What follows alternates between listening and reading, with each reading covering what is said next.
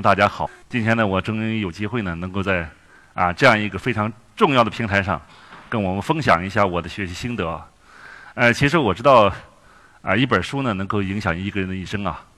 呃，在我们新时期以来呢，有一本书啊，呃，它不光是影响了一个人，对吧？影响了一代人，是影响了几代人了。这本书就是《路遥的平凡的事情》。我首先探讨一下啊，这个路遥是谁的吧？谁是路遥的吧？是。那么我们要从路遥的啊文学人生，以及他作品的精神向度来谈一谈，对吧？那么我们如何谈路遥呢？我想我们要找一些节点来谈的吧。如果要今天要谈的话，明天下午也谈不完的啊，因为太多了。因为我的《路遥传》写了这个写了十年，再写了一本书，对吧？啊，这个什么这个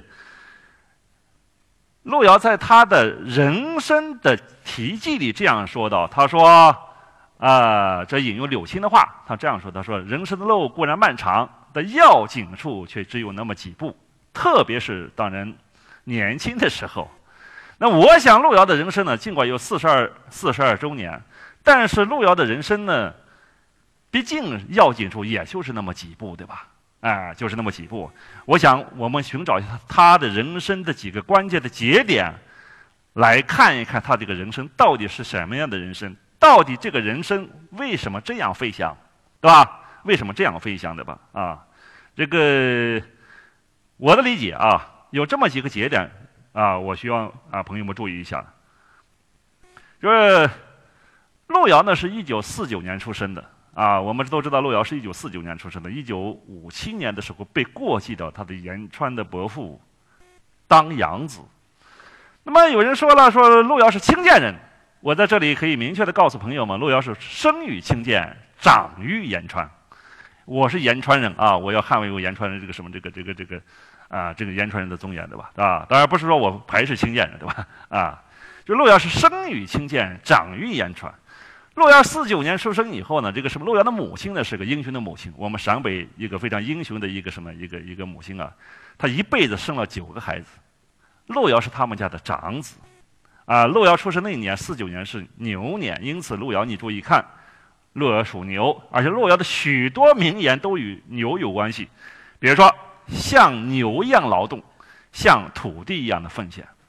那么，路遥的家里，他的他的父亲呢是他们家里啊，他他弟兄的是呢，他是老二，呃，家境也是比较贫寒。那么路遥是他的家们的他们家的长子，因此比较懂事，更懂事啊，更懂事。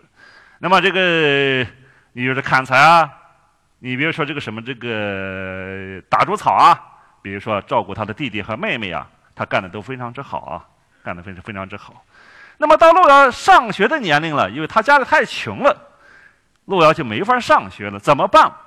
因此他的父亲就给他的伯父商量说：“算了，把我们家的长子就给了你们家去。”哎，因为他的伯父没有孩子。他的伯父没有孩子，他的伯父在延川生活。那有人问了，说路遥怎么是清涧人，怎么到延川了？我说，在一九四零年的时候，陕甘宁边区号召当时的榆林要走南路，就是我们延安地区的人口稀少，榆林地区的人口稍微多一点儿，因此到延安来能够讨个生活更好生活了。因此他的爷爷。走了两天路，从清涧走到延川去了，在延川定居了。延川定居了，因此路遥的父亲在延川娶的媳妇啊，因此路遥的啊，路遥的爷爷奶奶后来很长时间在延川生活。路遥的什么呢？啊，路遥的伯父一辈子就在延川生活，就没有离开过延川。因此，路遥的伯父呢，哎，不光过继了路遥，而且过继了路遥还有个兄弟叫四锤。啊，就是他两个弟兄，两个都过，后来都同啊，都过继给什么呢？他的伯父去了。那么在五七年的时候，你想，五七年路遥多大了？应该虚岁是九岁的年龄了，对吧？我们陕北人有个说法是呢，这个长子不顶门啊。在路遥这样个年龄，你想那个什么呢？一般我说路遥已经记事了。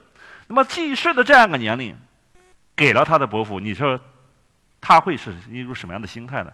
我以为。他更早的早熟了，对吧？早熟了。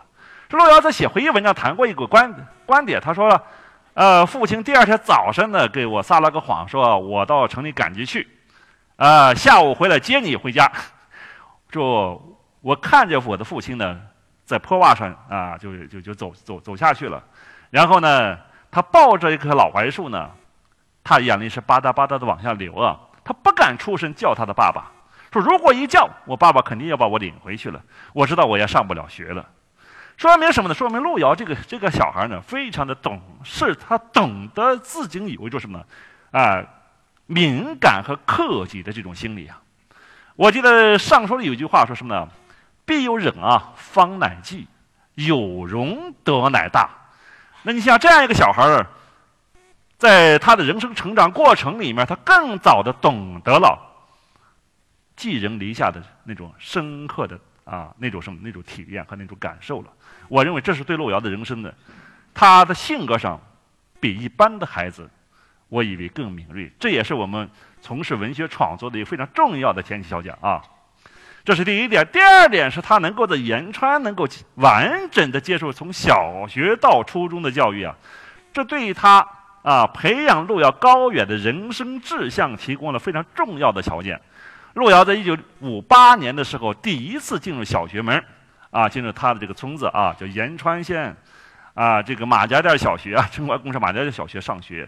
他第一次有了官名，他的语文老师给他起了个名字，叫什么？叫王卫国。那么在六一年的时候，他就从小啊延川县的马家店小学考到我们延川县的城关公社，有个城关小学上初高小。朋友们知道。呃，年龄大的朋友们可能知道这个什么呢？我们小初啊，就农村的小学教育是由两个部分在组成的，一部分叫初叫初小，一部分叫高小。初小是一二三四年级，高小是什么？五年级和六年级。他的村子里没法满足他上五年级和六年级了，那么只能考到县城里面。那你想，他是个县城里那个时候县城关小学又没有什么，没有没有灶啊，哎，他吃的是什么？吃的是。吃的什么？吃的是家里带来的干粮，干粮。他是半啊，是半通校生啊，一个礼拜要回两次家里拿两次什么干粮。像冬天还稍微好好办一点，像夏天呢，你像这个什么，啊，那么炎热的吧？啊，那许多饭都是馊饭，喝的是熬锅水，熬锅水，哎，吃的是什么？那种馊饭的吧？你想这样一个什么呢？从啊，农村进入县城里上学的这样一个小孩儿，他会怎么样？他跟别的孩子比什么呢？比吃比不上，比穿比不上，比什么呢？只能比学习啊。因此，这个小孩呢，非常喜欢到当时的县啊县城的新华书店以及县文化馆的阅览室翻阅报纸。说那个时候他就喜欢上翻阅报纸，而且这个小孩也很聪明啊，啊，很聪明。他也喜欢什么？喜欢看电影。但是就是一毛钱的电影票，他也买不起，怎么办呢？经常啊约他的三五同学呢，啊钻那个什么下水道，下水道去啊去什么去偷偷的看电影去，结果呢经常被什么被电影放映员去逮个正着啊，啊他后来说了说，甚至有时候啊猫一是狗屎，啊灰溜溜的就跑回去了，对吧？那么这个像这样一个孩子啊，我想他首先。是克服一个自卑的吧？从自卑走向了什么自强了？那么在六三年的时候，他参加什么呢？这个小学升初中的考试。本来他的伯父就不让他考试了，说我已经供你上六年学了，对吧？在我们当时陕北人啊，陕北的农村农村人普遍是文盲和半文文盲文盲的情况下，像路遥已经上六年小学了，已经不错了。他的伯父对至少对他有个交代了。这孩子很聪明，给他的伯父说：“伯父，你让我考一次试吧。”因此，路遥就上了战场，在我们全县一千多名考生考生里面考的全县的第二名。那个时候，我们延川县中学的录取比例是呢十分之一啊，一千多个学生里面只录一百个学生。路遥考的全县的第二名。尽管路遥考的分数那么高，但是他的伯父还是不同意他上学啊。说我已经供你供的不错了，对吧？哎，你回家劳动，至少这个什么，这个以后要给我们啊二老要养老送终了。那么在开学的那天呢，别的孩子都兴高采烈的上学去了，但是路遥却上不了学。他的伯伯说：“天王老子说你也不顶事了，反正你上不了学，给发了一个撅头，发了一个绳子，让路遥山上上山上砍柴。结果这个孩子很有很有意思，他到山上以后，就把这个绳子和什么镢头就扔到窟窿里面去，山沟里面扔下去了。他就跑到了县城去，要报名上学了。结果，哎，报名的机会错失了。这孩子怎么办了？就回来以后，找到村子里找到他伯父的好朋友，我们陕北人说的拜师。当时村子里的大队党支部书记啊，也是他的干大了。他说：“干大，我想上学。”这孩子是啊，鼻子一把泪一把。孩子这个干大一看，很同情他。给他在村子里啊走遍全村，借了两斗黑豆，然后给他变卖了，啊，变成学费啊，供孩子上学，啊，这是路遥真实的一个事情啊，真实的一个事情。当然，他后来他的伯父也对他很好啊，因为那个时候可能是气头上，啊，觉得说不想让他上学，因为说实话了，在我们当时我们陕北农村普遍困难的情况下，供一个孩子上学何其之难啊！那么，路遥这个孩子呢，在上中学的时候，已然秉承他上小学时候喜欢喜欢什么呢？啊，翻阅报纸的这种习惯呢。他经常到什么呢？啊，县城的这个啊图书馆的阅览室来翻阅报纸。那么翻什么报纸？喜欢翻参考消息，参考消息。那么这个孩子呢，这个啊，在当时呢，这个在参考消息看到一则消息，说苏联宇航员尤里加加林啊。啊，驾驶人类第一艘宇宙飞船驶向驶过太空了。因此，这个啊，这个这个少年呢，这个就非常的激动啊。晚上呢，偷偷的溜出宿舍啊，站在县中学的什么院子里面，遥望什么呢？啊，浩瀚的什么这种星空呢？寻找哪一颗是什么？哪一颗是属于？尤里加加林的东方一号，因此你注意看这个善于做梦的孩子啊，他后来的成名作，我们是代表作中篇小说《人生》的主人公的名字叫什么呢？叫高加林。高加林的笔名就来啊，这个名字就来自于路遥少年时代的梦想。因此我后来想，我说年轻人啊，一定要做梦，一定要有理想，至少路遥。在十三四岁的时候，这个孩子是有理想的孩子，有梦想的孩子啊。那么路遥不光是有梦想，那时候他还喜欢什么？喜欢阅读啊，在县图啊县中学图书馆能找到的文学作品，他看了好多书啊，比如说《红岩》，比如说《钢铁是怎样炼成的》，这在平凡世界里都有反映啊。那么他还喜欢写作文啊，这作文在。啊，他的班级这个年级里是写的是比较好的。那么到六六年了，当时参加了我们啊延川县的小啊就初中升中专考试，其实考到了西安石油化工学校了。但是文化大革命开始了。你想那个时候能上中专，就意味着你能跳出龙门，对吧？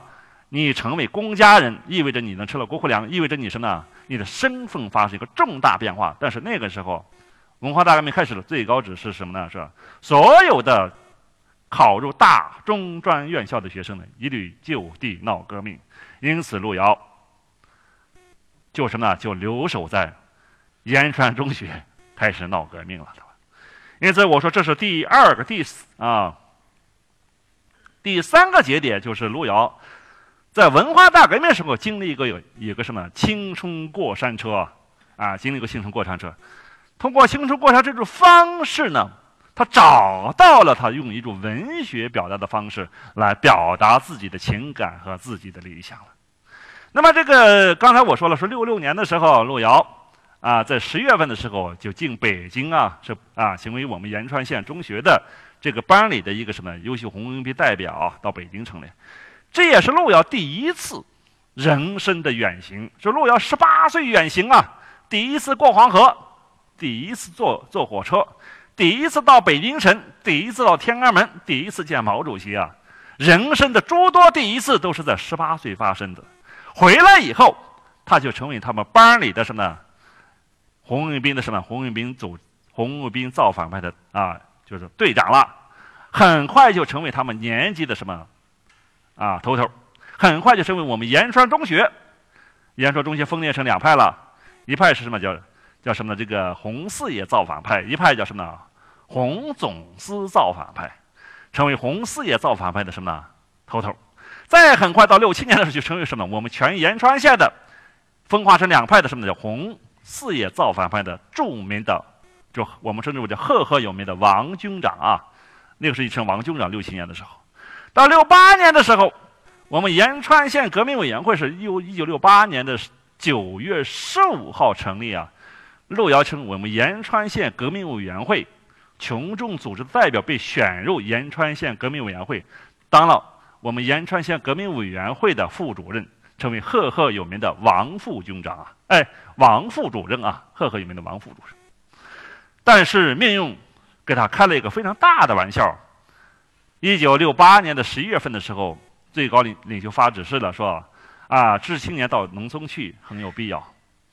啊，接受平乡初中再教育很有必要。那因此，路遥是一个典型的返乡青年，又一次踏上回家的路。因此，六八年他又回去了，回哪去了？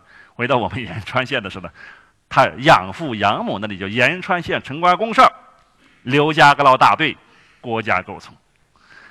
但是，机遇、巧合就发生了啊，巧合发生了。那么这个怎么说了？那个时候啊，六八年的年末，就到六九年的年初的时候，不光是我们延川的知识青年要回家了，全国各地的知青呢都要什么？都要下乡，啊，当时最高指示发出以后呢，我北京的知青啊，当时北京有两万八千名知青呢，到我们陕北地区的延啊陕北地区的延安地区呢来插队落户。当时呢有两千名左右的北京知青呢到我们延川县插队。而且到延川插队的知青呢，全部是来自于北京的海淀区的学生，其中有很大的一部分是当时的清华附属中学各个年级的学生，高有高二学生，低有初中二年级学生。比如说，这里面出了好多人啊，我们延川知青的这里好好多人，比如我们现在国家主席啊，党的总书记习近平同志，就是那个时候来插队的知青啊，比如说。我们知道这个国家社科啊，国家自然科学基金委的啊一个主任叫杨卫院士，他就是那个时候那个时候到延安来的。还有我们现在我们国内在新时期以来一个非常著名的作家叫陶正先生，陶正先生在八十年代应该是很火的一个作家，也是在延川插的一个知青，是清华附属中学的高中学生。还有我们现在知道著名的史铁生，史铁生啊，就是什么呢？啊，当时在延川插队的一个北京知青啊，史铁生后来写过什么？我的遥远的清平湾啊，啊，对我们陕北、对延安地区、对我们延川县啊，这个什么插队的这个地方的一个一种怀念之情。你想，北京知青到了延川来了，在这样的话，我觉得什么？这个北京知青的文化和我们陕北文化就构成一个双向互动的关系。一方面是北京知青呢。啊，从一阶一阶的台阶儿走到我们陕北来以后，会发现我们陕北原来如此之贫困啊！啊，那革命闹成了啊，是革命老区呢，在陕北这个地方啊，如此之贫困，啊，才知道了中国社会的丰富性和复杂性啊，才用最最什么最柔弱的肩膀来扛起自己最初的一些文一些文化理想或者文学理想，这是一方面。另外一方面是我们陕北的青年人。通过北京知青，找到了一个关注世界的认知世界的窗口。比如说，路遥。那你想，路遥在当时一方面是喜欢文学，一方面，我想他肯定有自己的人生梦想。比如说那个时候，他发誓我要找一个女朋友，就是北京知青。呃，因此，路遥的第一个女朋友就是北京知青。当然，路遥第二个女朋友还是北京知青啊。洛阳在六九年的时候跟一个北京知青就开始谈恋爱了。到七零年的时候，当时我们延川县呢，因为照顾路遥，因为路遥那毕竟虽然是造反派，但是路遥是什么？是我们延川县造反派里的保皇派。在文化大革命武斗期间呢，路遥是啊，是我们延川县著名的保皇狗啊。他保了个我们延川县委书记啊，因为县委就是这个老老干部这啊，就是他是从农村来的这样一个孩子。他可能有着天然的对老干部的一种同情之心啊，哎，因此他是他们这一派是一个著名的保皇派。因此县上给了他一个招工指标，他把这个招工指标让给了他的第一个女朋友。结果这个女朋友，啊，这个女朋友在半年之后呢，就把他甩甩甩了，就把他蹬掉了，这就差点让把路遥逼上死亡的边缘了。这个路遥在他的这个什么啊创作随笔《早晨从中午开始》里谈到说说什么呢？这个说我当年经历过一场青春游戏啊，说站在什么呢？这个县县城的县河的那个什么这个水塘边啊，啊，准备跳水自杀了。结果呢，他闻见了啊，月光月光里啊，朦朦胧绰绰约的月光里啊，传来的飘来的啊那个什么甜瓜的那个香味儿啊，觉得非常非常诱人啊，因此他就索性就跑到那个老汉的照瓜老汉的瓜地里面，偷着吃了两颗甜瓜。算了，我不死了，我回去吧。说实话，这两颗甜瓜救了路遥的命。我想以路遥的这个以路遥的性格而言，死和不死都是辩证的。都是统一的，对吧？啊，他能想到死，也会想到不死。我以路遥的这个什么这个啊这种倔强的这种个性呢，他会想到不死。因此，路遥就回去了。因此，路遥谈的第二个女朋友还是北京知青，而且很有意思的是，第二个女朋友，我的了解是，第二个女朋友是第一个女朋友的闺蜜，关系非常特殊。而第二个女朋友是呢，也是我们延川县知青里、北京知青里的一个什么一个笔杆子。她的文笔非常了得，啊，当时是我们延川县，啊，这个已经成了我们延川县革命委员会的什么政工组的一个通讯干事了。他的文笔啊，写的非常之好。他是清华大学附属中学的才女。因此，路遥跟他的女朋友啊，这个什么这个一个笔名叫什么叫路遥，一个笔名叫什么呢？叫陈远，他们走在一起了。结果他的女儿名字叫什么叫路远。叫路远啊，很有意思。那么，路遥是什么时候开始喜欢文学创作的呢？据我的考证是八啊七零年左右，他开始有了第一次有了什么？他的笔名叫路遥，因此路遥就王卫国就改名叫什么王路遥了。那么，路遥在那个时候呢，因为他啊在青春过山车之后呢，他喜欢上文学，喜欢上文学以后呢，他用文学的方式来表达自己的心智。在这里呢，他就成为我们延川县著名的什么呢？著名的一个文学青年。他那个时候呢，跟我们延川县的这个什么这个，因为啊，好多人办一个什么叫延川山花，延川山花作家群，就影响了好多人啊。呃，我这里要分享的是什么呢？这个，呃，当时有一个什么一个曹国熙老师啊，是延川山花作家群的领头人啊。啊，他当年在在什么呢？啊，在六五年的时候参加过全国第一次文学青年积极分子代表大会，还有一个是呢，是延川中学的语文老师叫文平，还有一个是延川县的一个知青叫陶正。文平啊，曹古熙、文平、陶正啊，路遥他们啊，包括包括白军明啊，一块办了个叫延川山花。那个时候啊，我们的习总呢，在延川插队啊，啊，在延川插队，他也是个文学青年。习总呢，这个。他能不走三十里路啊，能借一本《浮士德》，足以说明他是个什么呢非常纯正的啊，非常有理想的这样一个文学青年啊啊！因此呢，他跟什么呢？他跟路遥去认识了啊，就跟路遥就认识了，而且什么这个他们相互之间有交有有有交集啊。今年在三月五号的时候，呃，习总接见上海代表团的这个什么这个代表的时候，跟那个什么曹可帆说了，他说我跟路遥很熟啊。当年住过一个窑洞，就我们有过深入的交谈。就路遥、古稀他们办山花的时候，还是写诗的啊，不是写不写小说。习总说的没错，在啊，在路遥文学创作的前期是什么呢？是写啊，是写什么？写写写诗的，对吧？那么路遥在七二年到七三年的时候已经很有名了，有名有到什么程度了？说当时《人民日报》已经介绍路遥的事迹啊，《人民日报》说了，说延川县。呃，有一个有个报道是延川县城关公事儿，刘家个老大队返乡知识青年王路遥，啊，他两年内创作了多少诗歌，发表了多少首诗歌，这是一个什么？这是做一个典型案例来来来来宣传，因此路遥才有可能进入我们延安大学学习。我因此我要说的第四个，他的人生的关键节点，就是路遥一九七三年进入延安大学中文系学习。这是他有机会呢，储备了振翅高飞的人生能量。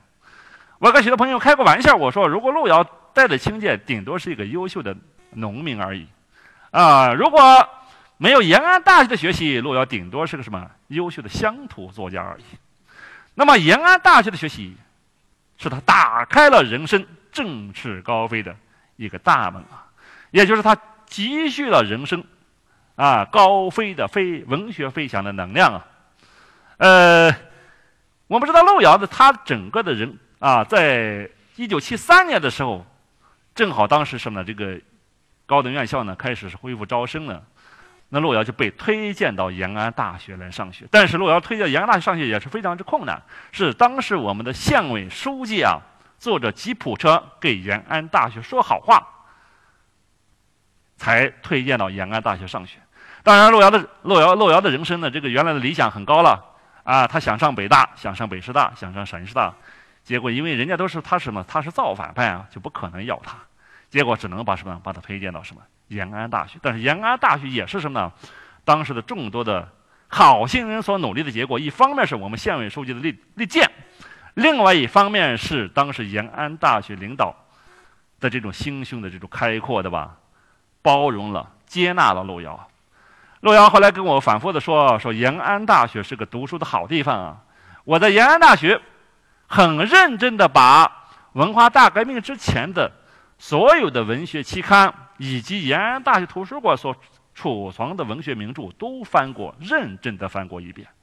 你会发现，路遥跟同时代的许多作家相比，路遥的知识储备呢是非常的扎实的。啊，在许多作那个跟路遥同时代的许多作家，在那个是忙着什么呢？闹革命啊。当工人种啊，这个什么做工，当农民种田去的时候，路遥是很认真的在文化大革命期间读了三年书啊。你会发现路遥这个人很有意思啊，他有一个非常浓郁的苏俄文学情节，他对列夫·托尔斯泰、他的肖洛霍夫他们都非常之熟悉啊。一方面是我以为是他受到北京知青文化的影响了。就路遥这个人很有意思啊，他这个什么喜欢喝咖啡，喜欢抽高档烟啊。呃，这个他说了，说只有啊庄重的生活才能庄重的工作。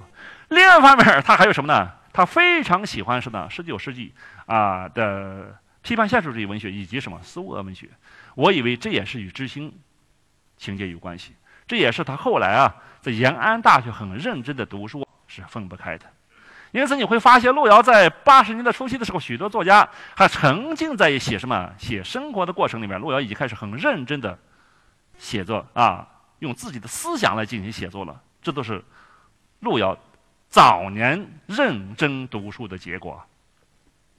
因此，到了一九七六年的时候，啊，路遥就什么呢？就分配分配到什么？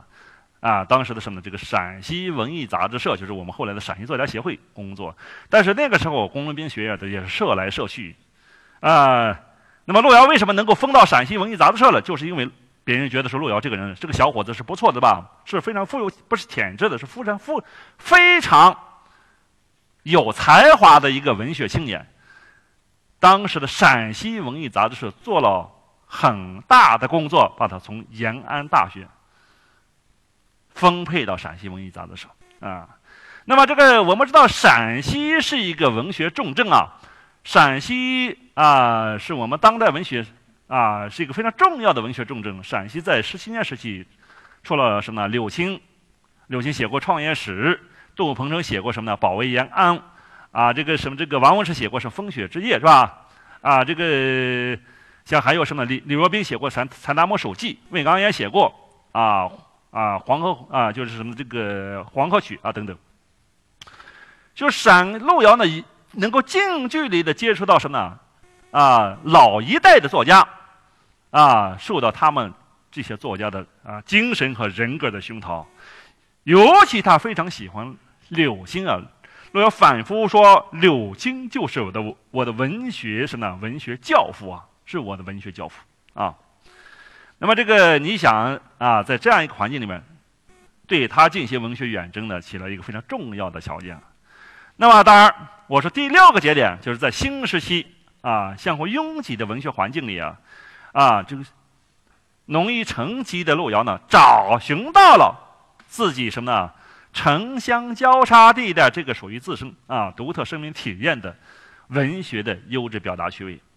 那么你想，在新时期文学啊，新时期以来，新时期以来呢，好多的作家都想出人头地，我想路遥也不例外啊，对吧？那么在陕西作家那个时候呢，好多人都开始在什么全国的杂志上发表作品，包括什么呢，在全国获大奖了，对吧？但是路遥呢，一直迟迟获不了奖。路遥其实有一部作品叫什么呢？叫《惊心动魄的一幕》。这个作品呢，我们现在可能很多人都记不起来了。但是我要把这个作品要说一下，因为这个作品对于路遥的整个的文学远征起了一个非常重要的作用。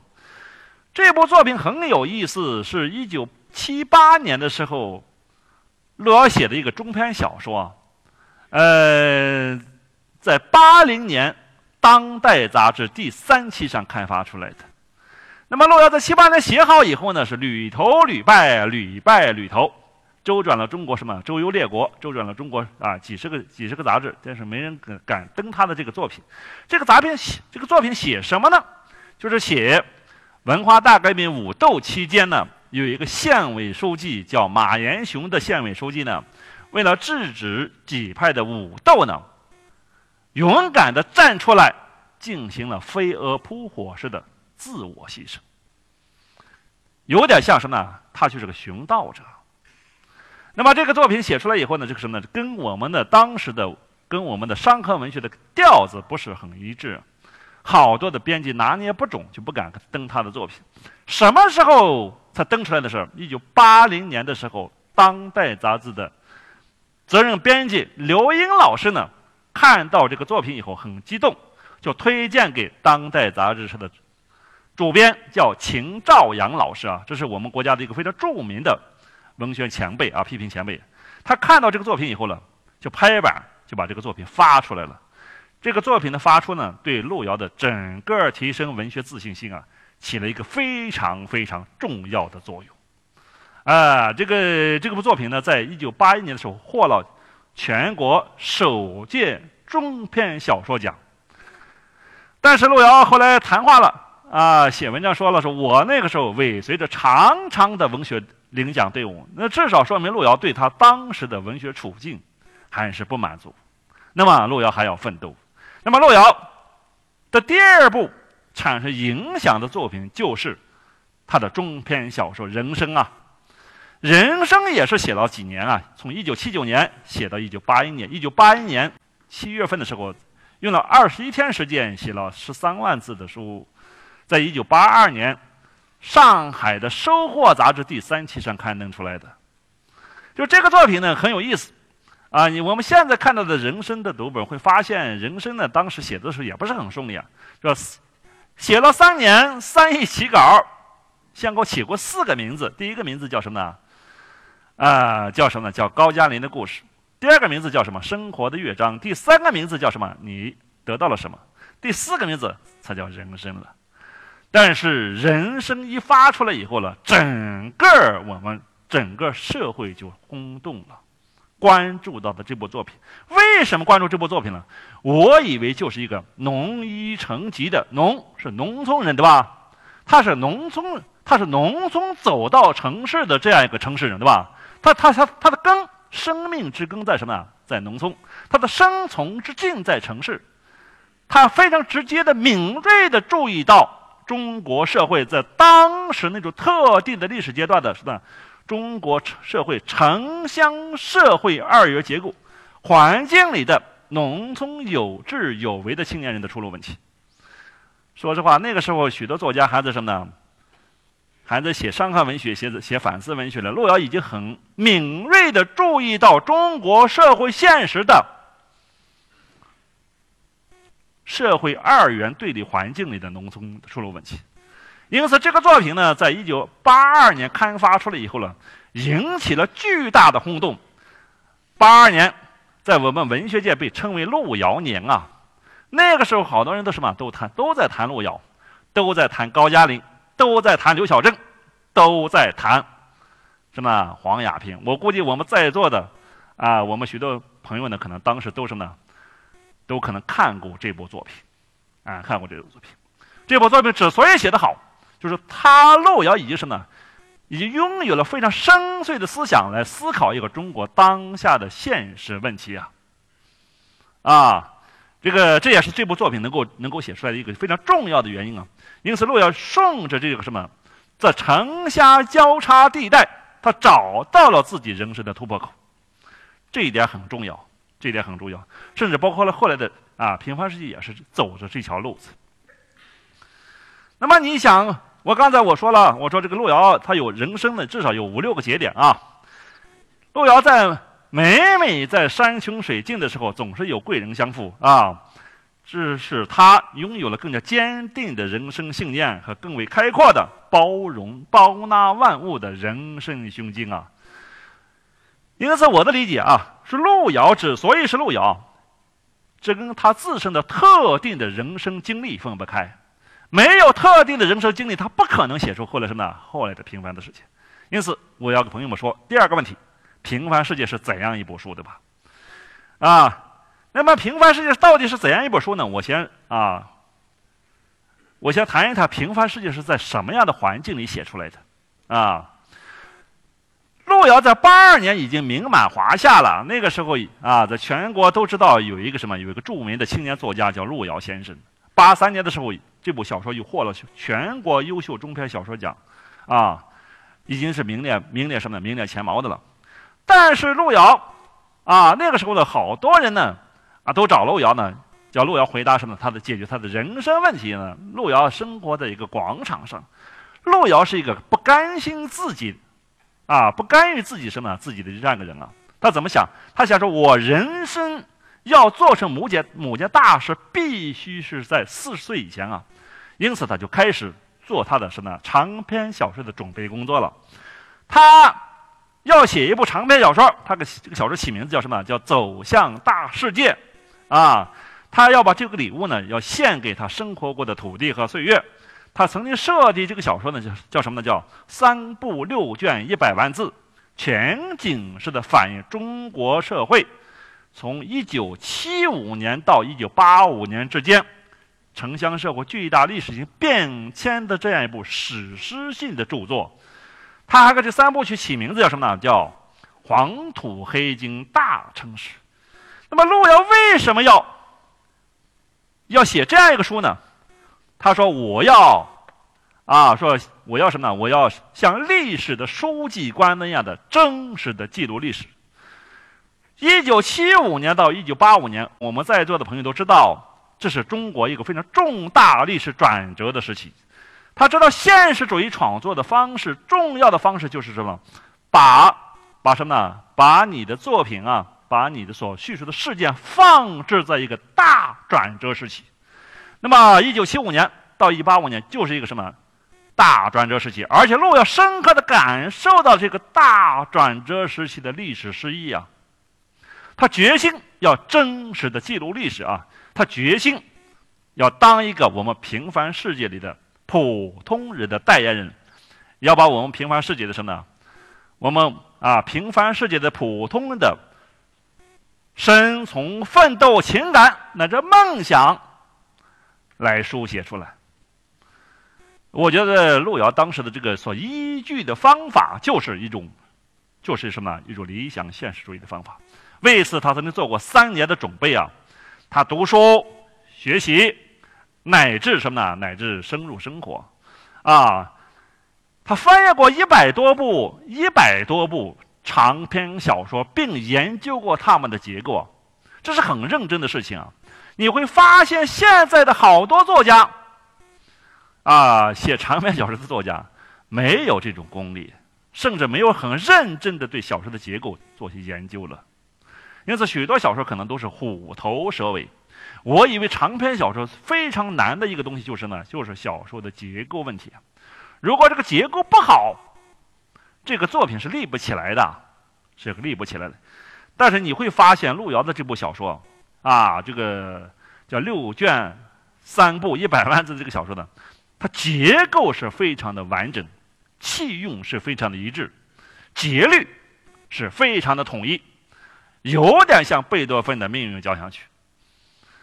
这是需要功力的，不是我现在说了说你啊，觉得就很简单的，根本不是那回事，是吧？包括路遥当时很认真的翻译过翻译过什么啊，《人民日报》《陕西日报》参考消息以及《延安报》，因为他要写什么，截取一个社会的横截面啊，从双水村写的黄原啊什么写的原西县，写的黄原地区要写的什么省城要写的国家对吧？截取一个抛啊横横断面那你会发现路遥的这个小说呢，这个你注意看，他翻阅这十年的这个。这个这个这个这个报纸杂志有没有用的？我以为是非常有用的。现实主义作家非常重要的写作特点就是要遵循历史啊，要做历史的书记官啊，历史的书记官。这不是我说的，这是巴尔扎克说的话啊。那么既然是做历史的书记官，就是要真实的记录历史。因此，有的历史学家评论说啊，路遥的平凡世界比历史学家笔下的历史还真实。我以为这句话表达是非常到位的一句话了，啊，你看它的细节是非常之真实啊。因此，我们在座的啊，诸位啊，这个年龄大、年长的朋友，可能通过《平凡世界》的阅读啊，会真实的我们再现我们我们当年的对吧？我们当年的生活心情，这是需要功力的，这是需要功力的。当然，路遥多次重返陕北故乡呢，啊，进行生活的重新到位。加深对啊农村城市的啊变革性的体验，他到工厂、学校啊集市，甚至到什么下了矿井来认真的生活，认真的学习，这点非常难能可贵啊。我们许多作家啊没有深入生活的本领，许多作家对生活基本是浮光掠影，啊浮光掠影啊，称之为贴近生活。这贴近生活不等于什么？能够感受生活，我以为感受生活、理解生活、同情生活，这才是最重要的方式。因此，路遥呢用三年的时间来进行写作，三年的时间进行写作。那么，一九八五年到一九八啊八六年中间的时候，他写了第一部；一九八六年到一九八七年写了第二部；一九八七年到一九八八年写了第三部。但是这三部小说的写作是非常之困难。如果说第一部路遥他写的非常的顺畅的话，那么第二部、第三部就出了问题了。啊，我们待会儿要说这些问题啊。你会发现《平凡的世界》这个《平凡世界》这部这部作品呢，我们现在回过头来再看这部作品，会发现《平凡世界》啊写的是非常之好。《平凡世界》的开头这样说的是这个什么这个说一九七五年的二三月间。一个平平常常的日子，对吧？啊，风风凛凛大啊，就是什么雪花正向大地飘洒着。呃，时令还未到精致，对吧？雪当然不会存留。黄土高原严寒漫长的冬天就要过去，但是温暖的春天还远远没有到来。你注意看，他通过一个非常平实的语言来表达他的一个诗意的象征啊。平凡世界的结构是三三种啊线索，一个是宋少安，一个是宋少平，一个是什么呢？田福军啊，一个是田福军。这个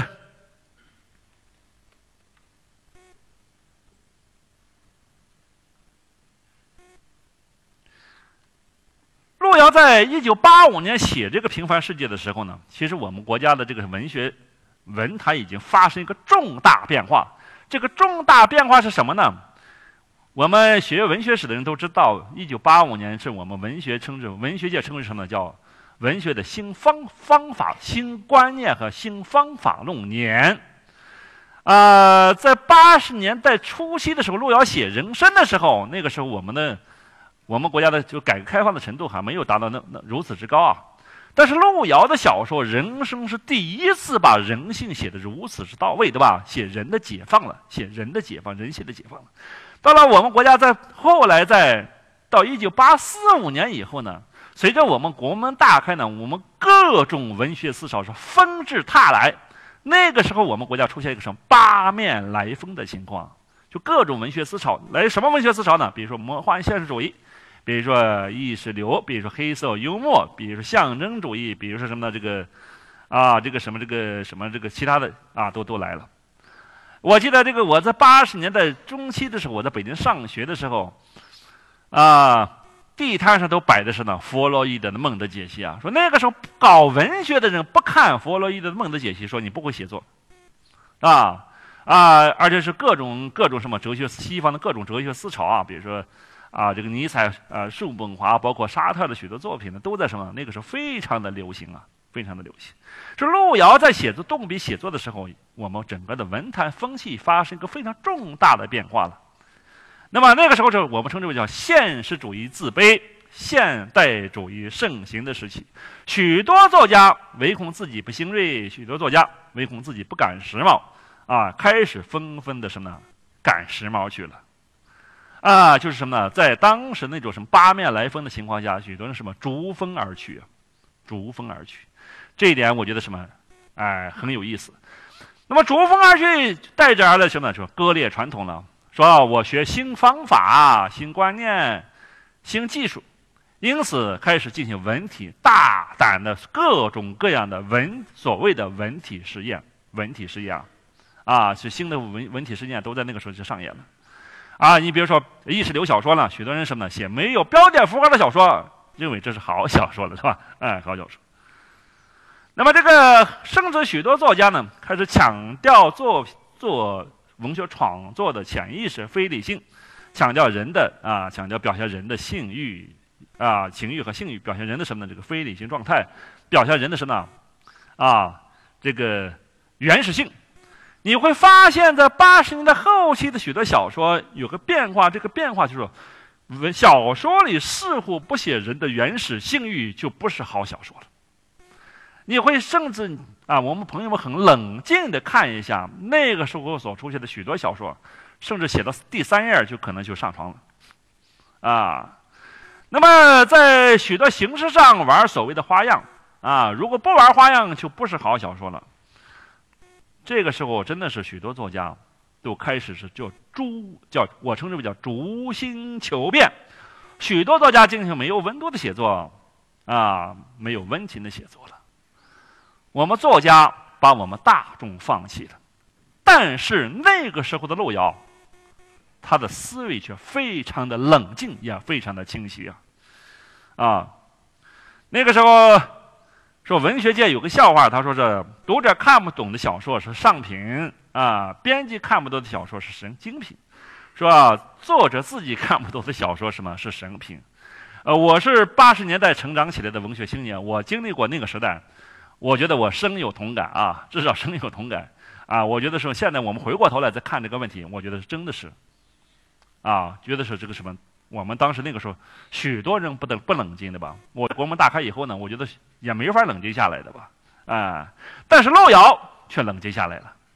路遥当时他就思考一个问题：说，我以为中国的现实主义小说远远没有达到它应有的高度，因此在许多作家。以割裂传统为荣的时候，他在这里坚持传统，坚持扎根于大地和泥土之上，进行自己的理想现实主义的表达。因此，路遥的这部书啊，在八六年春天写成以后呢，这部书一方面就没人出版了，没人发表了。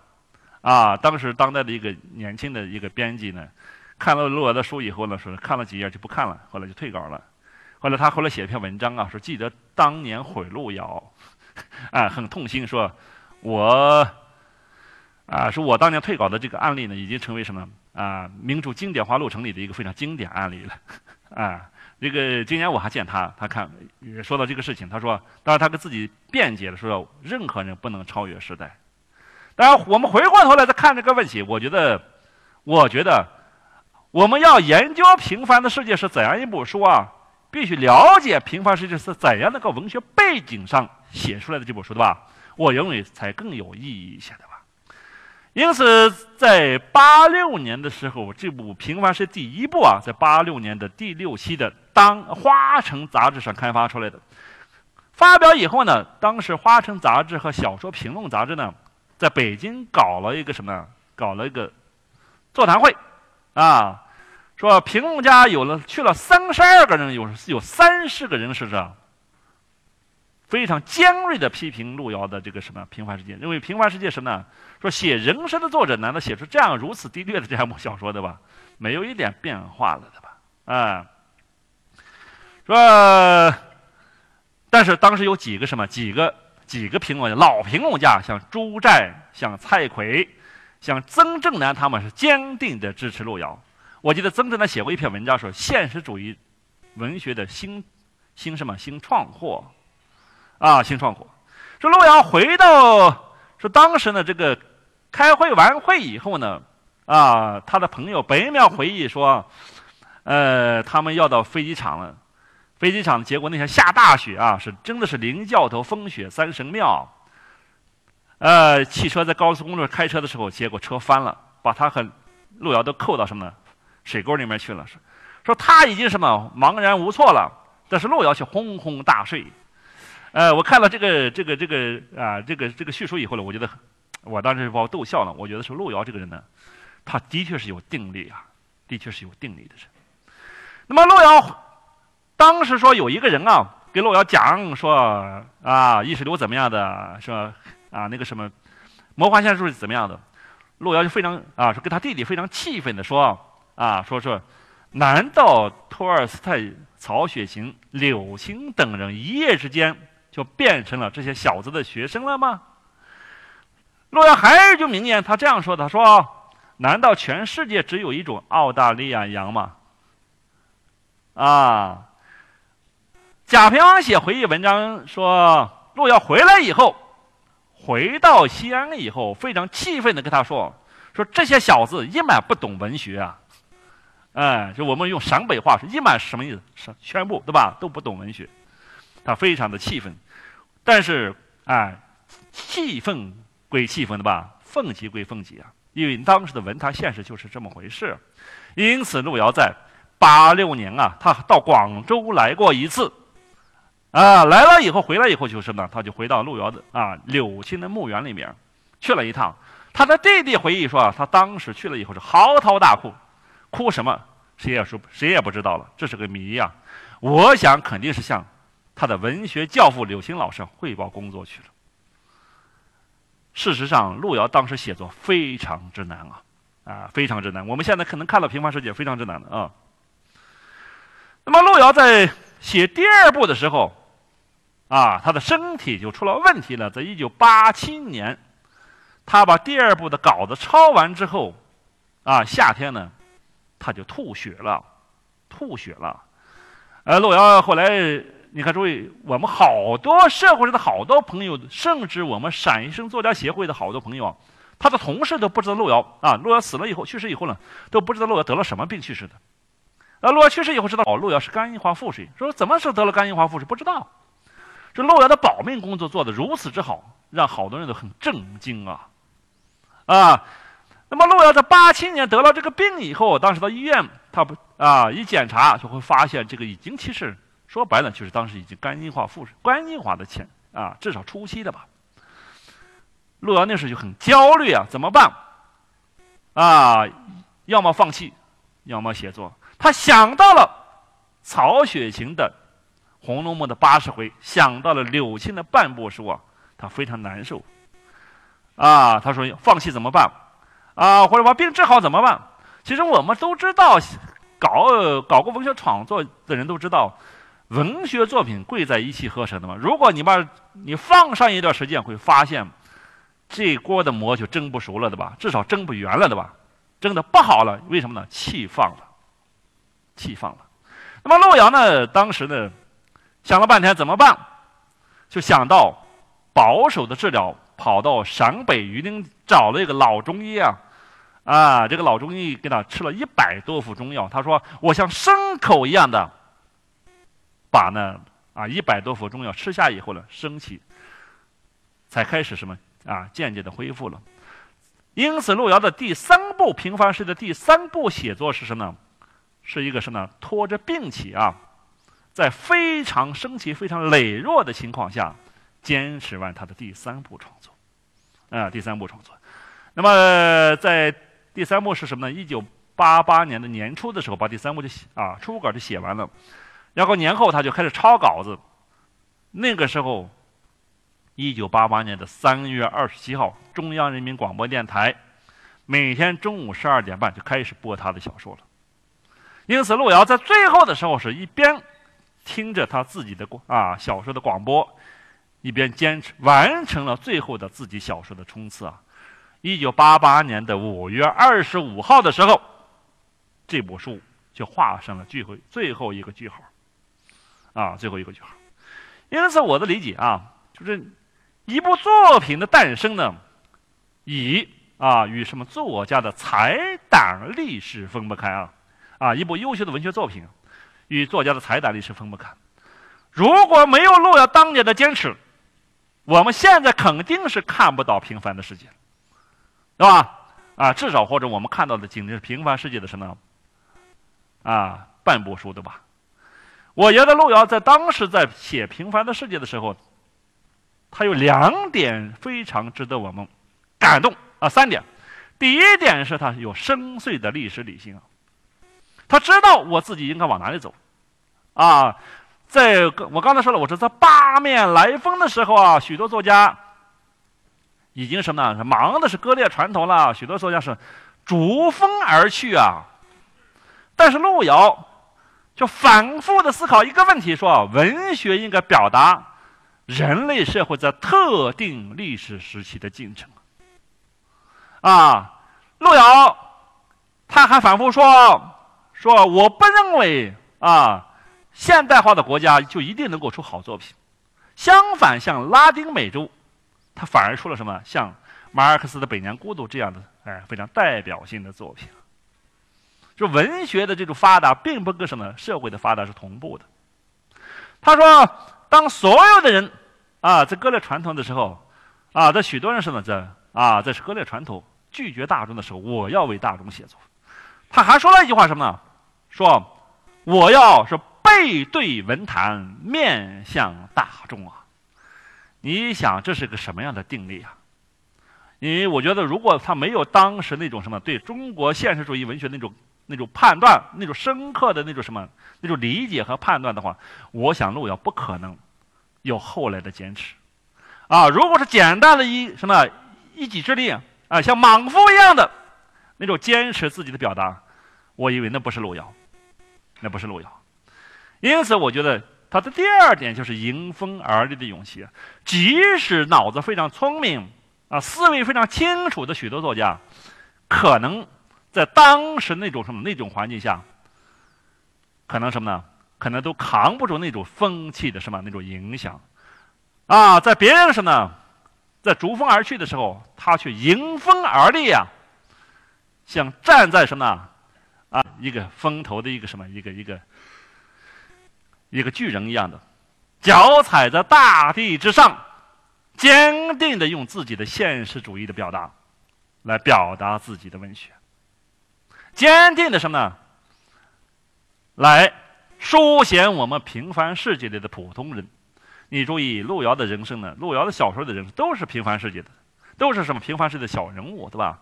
写这些小人物的，啊，自尊自强，自爱，是吧？写这些小人物的奋斗，小人物的奋斗。因此，你注意看，那么第三点就是坚韧不拔的意志。如果没有他当时那种什么，那种硬汉功夫啊，我觉得这部作品我们仍然是看不到的。啊，因此我觉得是我非常尊敬啊我的文学教父路遥老师。啊，路遥说柳青是他的文学教父。我以为，如果我在这个这个场合里，我表达我说路遥也是我的文学教父，我是深受路遥的这种文学精神影响成长起来的。我们延川的第二代作家，啊，我对他表达一个啊非常深刻的敬意啊啊。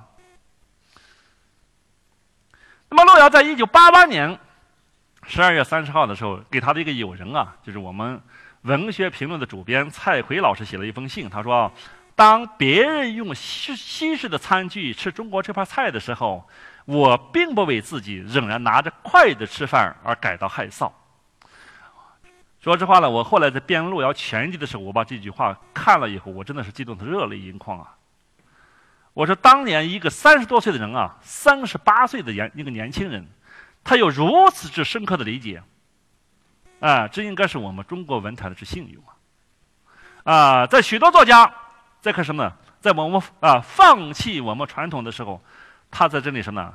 却啊，却坚持了自己的传统的表达，坚持给人民书写，我觉得这是多么伟大的一个什么任务啊！啊，你看这句话呢，我觉得什么这个，我后来我在不同场合我谈过这句话，我称称之为叫路遥的筷子论，对吧？哎，是不是？你注意看书，我的理解就是说，一个作家呢，必须把自己的艺术形式和民族文化气质进行有效的匹配啊。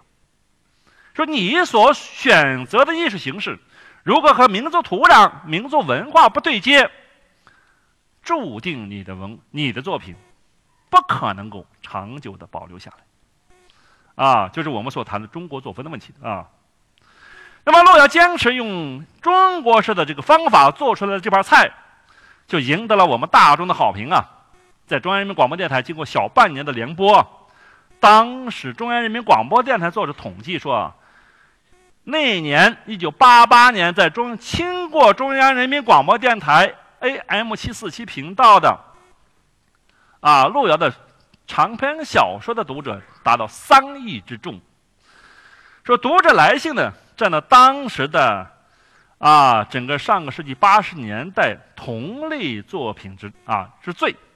最后我了解到，一九八八年，呃，全国的听众给。中央人民广播电台关于平凡的世界写了两千多封信啊，啊，这个具体数字我我搞清楚了，说这部真实的再现社会转折时期纷繁复杂变化的啊社会现象，真实的反映社会底层奋斗者悲欢离合的现实主义力作呢，一下子征服了我们的我们的心中，啊，因此，路遥的这部作品有可能在一九九一年的时候获什么呢？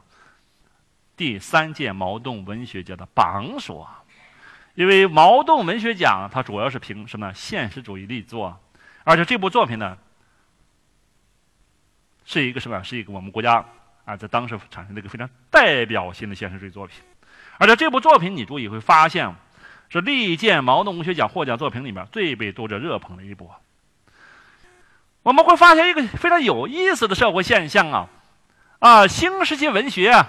从一九七十年代末发端到一九现在我们现在我们啊到现在这个时期啊，一二零一五年了，大体上有快有四十年的时间了。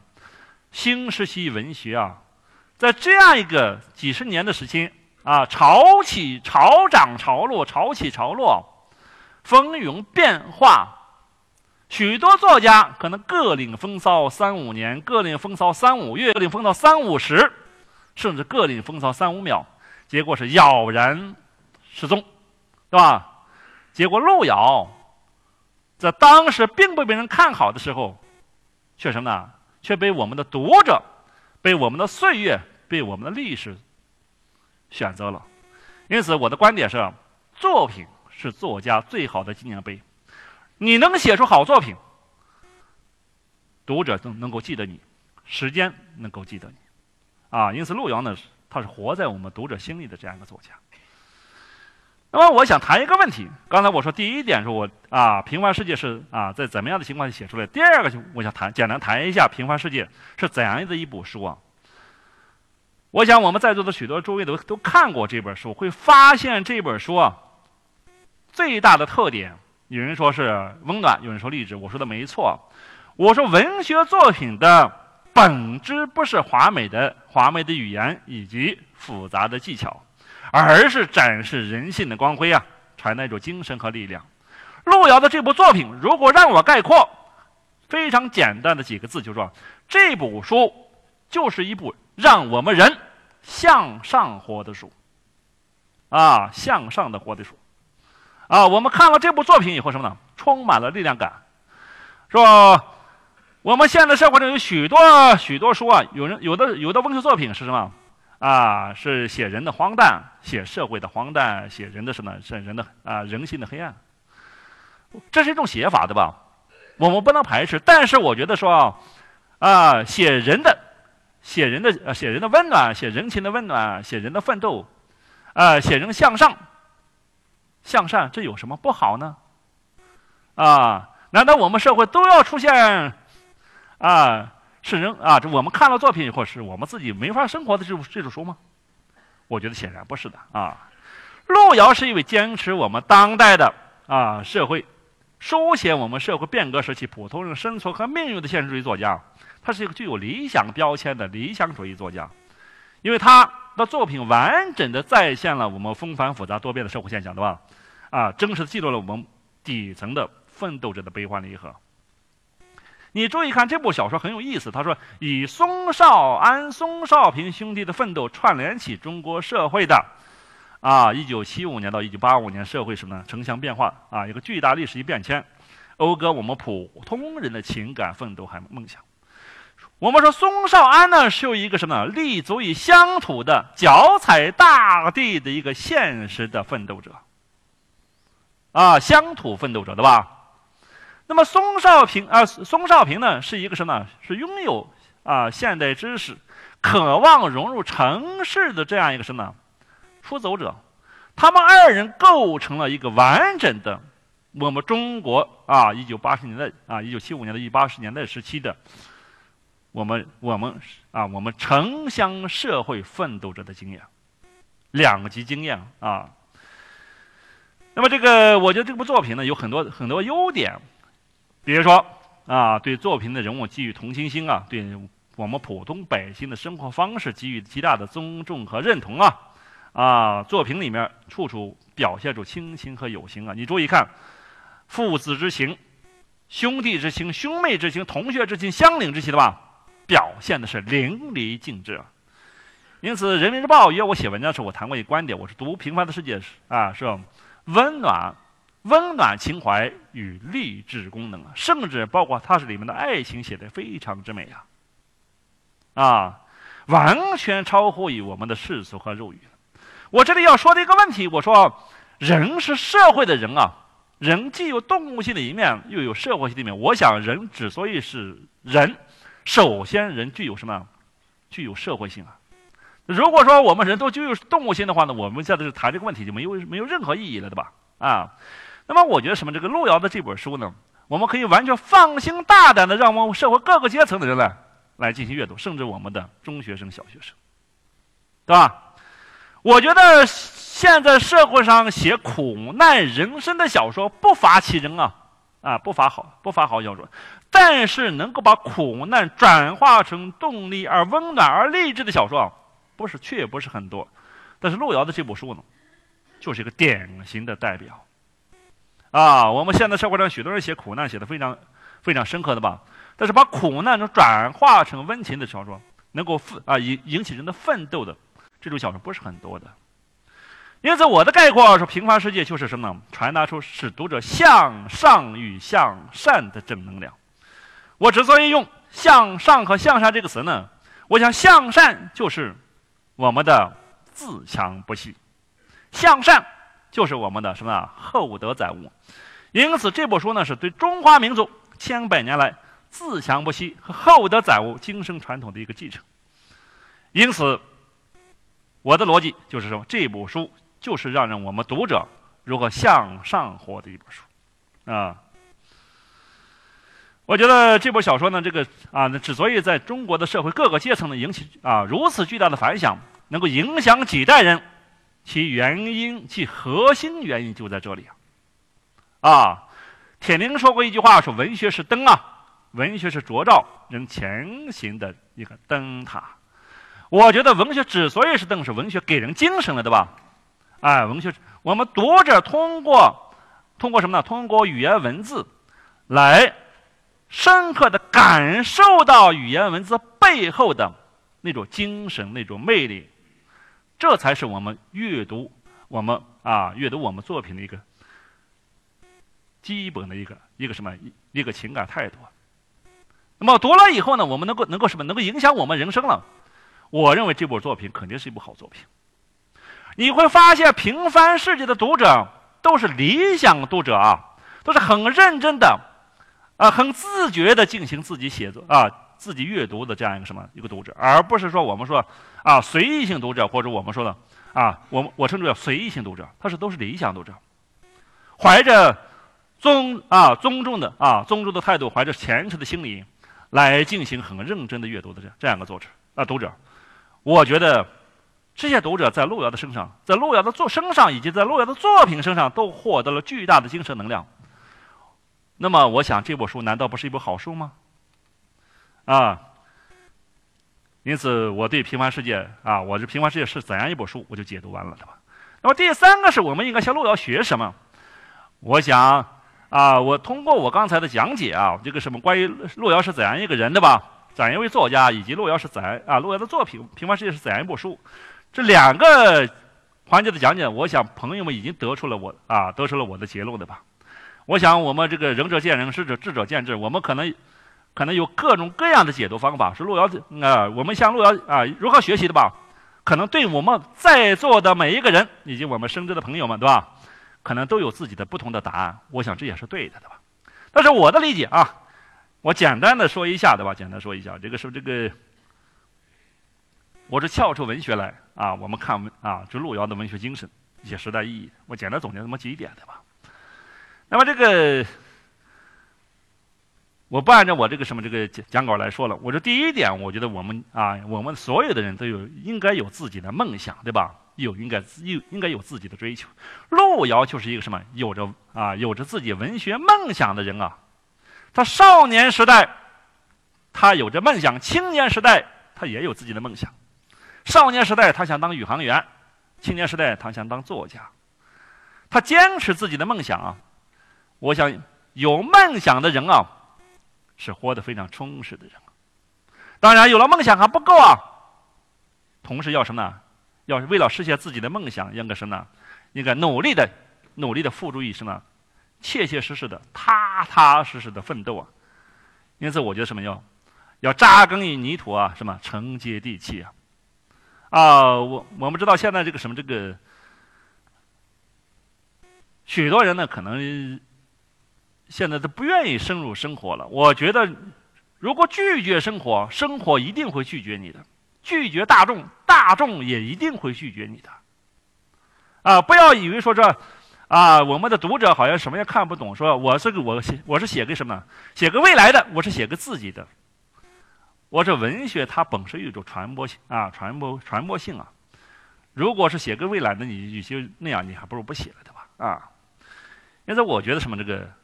第二点，我们要坚持自我，并不断的超越自我的这种意志。当然，坚持自我，并不是说啊一己之力，并不是蛮力，科学而理性的把握现实啊，面对未来。路遥当年之所以呢，在平凡世界能够写成功，就是因为路遥有个深邃的历史理性啊。就路遥的立足高远，他能够把握到我们时代的精神脉脉啊，时代的脉搏啊。那别人可能在什么呢？别人可能被各种诱惑所诱惑的时候，他能够坚持自己的文学表达。我觉得这一点非常之重要。因此，你注意会发现，路遥是坚持用自己的现实主义创作的方式来表达。路遥是坚持写什么呢？进行自己的史诗性的表达。路遥是坚持什么呢？啊，坚持自己的理想表达。路要是坚持自己什么呢？现实主义的表达。啊，这回应了我刚才前面说的话。我说，我是一个作家和艺术家的这种形式，有效形式呢，就是你的艺术形式一定要跟民族文化、民族土壤相契合。我们现在反复谈的是呢，讲讲中国故事啊，讲中国故事，传啊，唱中国声音嘛，对吧？传中国精神啊。我说中国中国作风中国气派，我以为在路遥身上得到一个非常完美的一个诠释了，啊，我说这是第二点，要坚持，但是头脑必须清楚啊。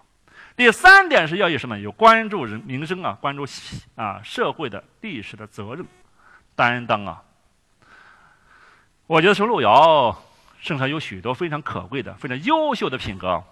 当然，我们回过头来，我们看，我们不是学路遥的，就是什么那种，那种不科学的那种啊，对待生命的这种方式，对吧？路遥，我们学什么呢？路遥什么呢？学路遥的这种奋斗精神，学路遥的担当精神，是吧？啊，而不是学路遥那种什么，这种啊，早晨从中午开始那种不科学的那种什么那种生活作息习惯，对吧？啊，如果当时他把作息习惯啊处理好一点，那么路遥现在还仍然健在，还仍然用自己的如椽巨笔来。来什么？来书写历史。